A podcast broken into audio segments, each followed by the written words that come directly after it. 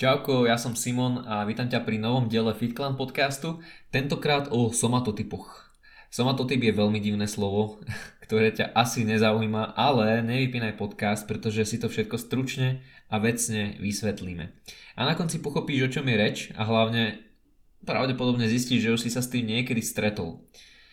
Somatotypy sú také tie, predstav si obrázky, zapojme teraz trošku fantázie a vytvoríš si v hlave tri obrázky, OK? Budú to tri postavy. Jedna postava, taká namakaná, širšie ramená, taká chlap, taký svalnatý, úzky pás, nohy, jak majú byť, žiadne kolíky k rajčinám a tak, OK. Asi máš.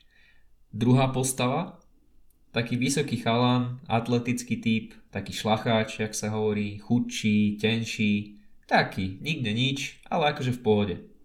Tretia postava, také boky, na štýl Kim Kardashianky, ok, možno trošku menej.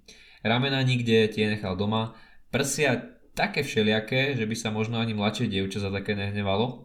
A tuku, akože tak, nie je úplne na rozdávanie, ale na zimu vybavený. No a tieto tri postavy sa oficiálne nejak volajú. Ten namakaný so širokými ramenami to je mezomorf. Ten chudý šlacháč to je ektomorf. A ten zavalitý čávo to je typický endomorf. No a to by nebol akože nejaký problém, hej? nech sa volajú jak chcú. Problém ale je, že začali vznikať špecifické diety, konkrétne výživové odporúčania pre dané somatotypy a ľudia si začali motať hlavu ešte aj s týmto. Ako by nestačilo, že tu je 500 tisíc kadejakých odporúčaní ohľadne stravy, ktoré sú zväčša postavené na hlavu, ešte do toho zapojíme somatotypy, že? Takže poďme si ešte povedať, ako somatotypy vznikli. Nejdem sa tu hrať na nejakého historika, všetko som si pekne naštudoval a vygooglil, sú na to štúdie takisto. A poviem to preto, lebo to, ako somatotypy vznikli, nám neskôr povie viac o tom, akú to má relevanciu z hľadiska stravy napríklad. Bol raz jeden Sheldon, nie ten uh, z Big Bang Theory, ale William Sheldon, psychológ a v roku 1940 napísal knižku, kde vydal teóriu, že ľudia by mali byť kategorizovaní do troch somatických typov, endomorf, tučný mezomorf, svalnatý, ektomorf, chudý. Inak, e, zapamätáš si to úplne ľahko, pretože budem o tom kecať počas celého podcastu a nech v tom nemáš chaos, takže endomorf, povieš si, že endo, end ako koniec, tak akože to je koniec, proste je tučný a to je konečná. Endomorf. Potom mezomorf, akože mezo, akože meso, akože svaly, hmota. Takže to je ten namakaný typek so širokými ramenami. No a zostane ti, uh, už som sa zamotal aj ja, no a zostane ti ektomorf. Takže to je ten chudunky. Viem, možno úplne primitívne a detské, ale takto si to fakt, že najlepšie zapamätáš a nemusíš 300 krát počas uh, tohto podcastu rozmýšľať, ktorý to je typ. Tak a tento pán Sheldon skúmal vyše 4000 fotiek nahých študentov univerzity v Chicagu, ak si sa pozastavil nad tými uh, jeho voľnočasovými aktivitami. V každom prípade klasifikoval ich e, medzi rozličné typy. Samozrejme nič nebolo v súvislosti so stravou či tréningom, ale hľadal a skúmal asociácie medzi jednotlivými somatotypmi a ich osobnosťou, inteligenciou a úspechom v budúcnosti. Jeho práca bola ale v priebehu času vedcami zdiskreditovaná a bola aj značne ovplyvnená vtedajšou pseudovedou týkajúcou sa cieľeného kríženia ľudského druhu. Teórie však pretrvali až dodnes e, a už začali vznikať spomínané diety a odporúčania pre endomorfov, ktorí nemali jesť sacharidy vo veľkom, alebo sa im geneticky ukladajú do bokov a tak. Ja ešte poviem, e, že aj ja som veril, alebo som si kedysi hovoril, že ja som endomorf, a somatotypy boli takou, takou klasikou, proste si sa zaradil niekde do tejto trojce a vybavené. Napríklad endomorf, široké boky, malé ramena, odporúčania boli všade, že na sachre moc nepozeraj, po 6. už nejedz, vybavené. Ste dogma, žiadne premyšľanie, čo za tým stojí, proste tak nejak si sa v tom videl a všade to písali, tak to bol proste taký fakt, taký základ. Asi cítiš, kam e, bude smerovať tento podcast, ale ak si myslíš, že teraz poviem, že somatotypy sú hovadina na entu, tak... Chvíľka napätia. Tak, tak nie sú. Nie je to úplná hovadina, je to tak, že pol na pol, tak trochu hovadina, tak trochu nie. ako spomínal Lyle McDonald v jednom podcaste, mnohí tréneri v Číne si vyberajú potenciálne súťažiace vo vspieraní už v mladom veku podľa ich stavby kostí, podľa šírky panvy a podobne. Jednoducho tu ide o predispozície. Žena so širokými bokmi nebude pravdepodobne lámať rekordy pri drepoch. V jednom z výskumov sa tieto e, veci riešili tiež a preukázali sa asociácie medzi mezomorfným typom a zvýšenou výškou vertikálneho skoku, čo potrebujú najmä basketbalisti. K tejto téme sme čosi spomínali aj v článku, kde sme upozorňovali na rozdiely stehennej kosti a následnej krásy v úvodzovkách e, techniky drepu. Takže potom si možno po tomto podcaste vyhľadaj u nás na webe článok s názvom Nie každého drep môže vyzerať na prvý pohľad nádherne. No a na ťažké hlboké drepy jednoducho nie sme vhodní úplne, že všetci a keď akí tréneri sa môžu aj na hlavu postaviť. Niektorí jedinci jednoducho nedrepnú pekný ass to grass drep, nedovolujem to proste stavba tela. To ale neberme ako výhovorku, veľa ľudí by to možno zvládlo, ale nemá na to techniku, mobilitu a podobne. Ale niekedy je to fakt fyziologicky nemožné, že keď si predstavíš taký ten nádherný, krásny drep z učebnice, jak to ide dole, hore, úplná nádhera, u niekoho to môže proste vyzerať čudno ten drep. Môže ten človek ten drep robiť dobre, ale jednoducho to nevyzerá tak pekne. Takže aj o tomto teda je reč. Tak či onak, e, somatotypy nemajú relevantné spojenie s nami, čo riešime cvičenie, budovanie svalovej hmoty, prípadne chudnutie tuku. V ďalšom výskume je uvedené, že neexistujú žiadne dôkazy o vzťahu so štruktúrou kosti alebo regionálnym rozložením podkožného tuku s akoukoľvek odozvou na špecifické pomery makroživín u kulturistov alebo atletov.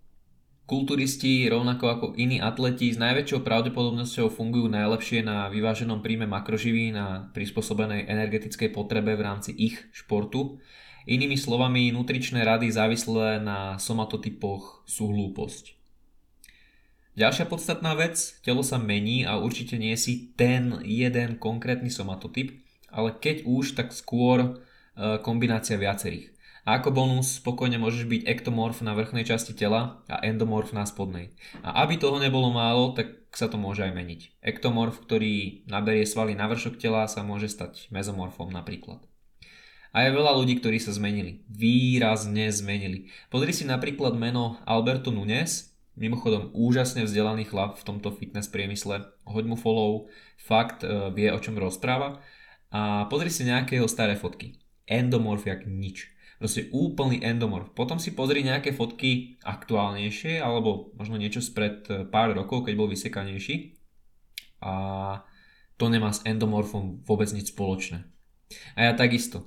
Ako som už spomínal, kedy si som vedel, že musím ísť low carb, že to pre mňa ako endomorfa bude lepšie, ale časom som zistil, že viem mať dobrú formu kľudne aj na 300 gramoch sacharidoch len pre kontext nemám nejaký vysoký need, takže ak sa ti zdá 300 málo, tak treba poznať nejaký background. Ale pointa je, že to, čo som si kedysi myslel, že som sa presvedčil o tom, že som proste endomorf a tiež som followoval nejaké rady, tak to je blbosť. Vlastne ide o kalórie, ide o tréning, need, rozloženie makroživín a, a viem fungovať a byť pomerne lean aj na veľkých číslach, čo sa týka príjmu sacharidov. Samozrejme na genetike záleží, to nikto nevyvracia. Rozdiely sú v rýchlosti straty tuku, e, v distribúcii tuku na tele, schopnosti naberať svaly a tak podobne. A elementy pravdy sa v pojme somatotypy dajú nájsť. Avšak úplne inde, v akomsi osobnostnom postavení a nie pri fyziológii, keď máme riešiť apetít, e, inzulínovú senzitivitu, toleranciu sacharidov a tak ďalej. Podľa starších dát, ktoré výskumníci spisovali, boli ektomorfómia prirodzene štíhli, zväčša mali vyššie need a menší apetít, mohli vynechávať kardio, e, boli viac neurotickí, mali ochorenia dýchacích ciest a v niektorých prípadoch aj nervové poruchy. Mezomorfovia boli všeobecne viac energickí, zdraví, naklonení k fyzickej práci, agresívnejší, atleticky zručnejší s malou averziou ku kontaktným športom. No a endomorfovia boli často leniví, mali nábeh k obezite, zväčša potrebovali menej sacharidov, viac kardia a nedobre sa adaptovali na dlhodobú fyzickú prácu. Tieto veci nemusia byť veľakrát ďaleko od pravdy, či si sa v tom našiel alebo nie, ide len o priblíženie skúmaní vychádzajúcich z veľmi starých dát, kde sa riešilo, akú má človek predispozíciu na život z hľadiska jeho osobnosti. Stravovať sa alebo makať v posilke na základe tvojho somatotypu nemá zmysel a nie je to podporené vedou. Ak chceš budovať svaly, tak potrebuješ progresívne zvyšovať záťaž, ideálne postupným zvyšovaním váhy na činke, ale tak spôsobov je samozrejme viac, máme o tom jeden článok, prípadne sa stáva na našom seminári. Uh, ak chceš strácať tuk, potrebuješ vytvoriť kalorický deficít a mať k tomu dostatočnú aktivitu. Ideálny bude aj ten silový tréning. A nech si mezomorf, endomorf alebo nejaký iný Pokémon, toto sú základné pravidlá, ktoré platia aj pre teba. Určite sa nenechaj zmotať na tie Instagramové sponzorované stories, kde nejaké zahraničné stránky odporúčali stravu e, pre taký somatotyp a e-book pre hen taký somatotyp a podobne. To je jednoducho blbosť. Keď ti na budúce vyskočí reklama, že nejaký chlapík e, so sixpackom objavil tajomstvo všetkých hercov a tým je stravovanie podľa somatotypov, tak vieš, koľka bije, proste toto sú strašné hovadiny a niektoré tieto sponzorované príspevky sú fakt na smiech, ale možno si sa s tým už stretol aj ty. Ak by sme sa mali pozrieť na názory iných ľudí, ktorí majú významné slovo aj postavenie vo fitness, evidence-based priemysle, tak Martin McDonald sa k tejto téme takisto vyjadroval, budem citovať, somatotypy sú úplne bezvýznamné z hľadiska nastavenia stravy.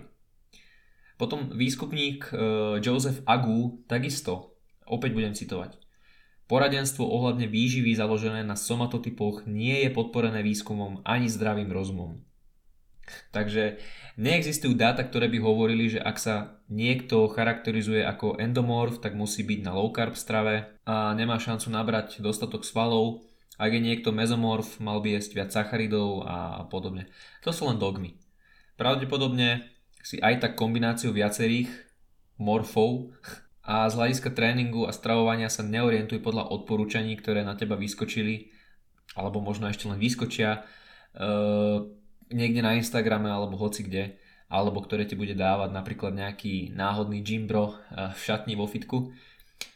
Takže tak, uh, ja už endomorfujem tento podcast, to znamená, že ho ukončujem, pretože endomorfovať je určite synonymum pre ukončovať, alebo aj nie.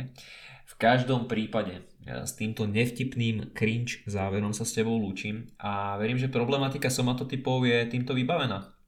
A dodám ešte, že ak chceš podporiť FitClan, tak za 2,99 eur si môžeš predplatiť členstvo a byť súčasťou premium komunity, získať tak veľa výhod, aj článkov navyše, teraz je tam už dokopy myslím vyše 250 článkov a teda plus ďalšie výhody alebo mrkni na fitclan.sk lomeno shop, máme nové športové podprdy, čiže kľudne aj niečo pre endomorfov.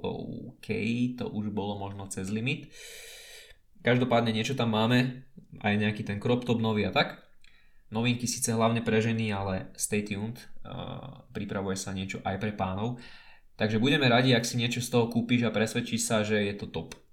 OK, takže toľko na dnes odo mňa.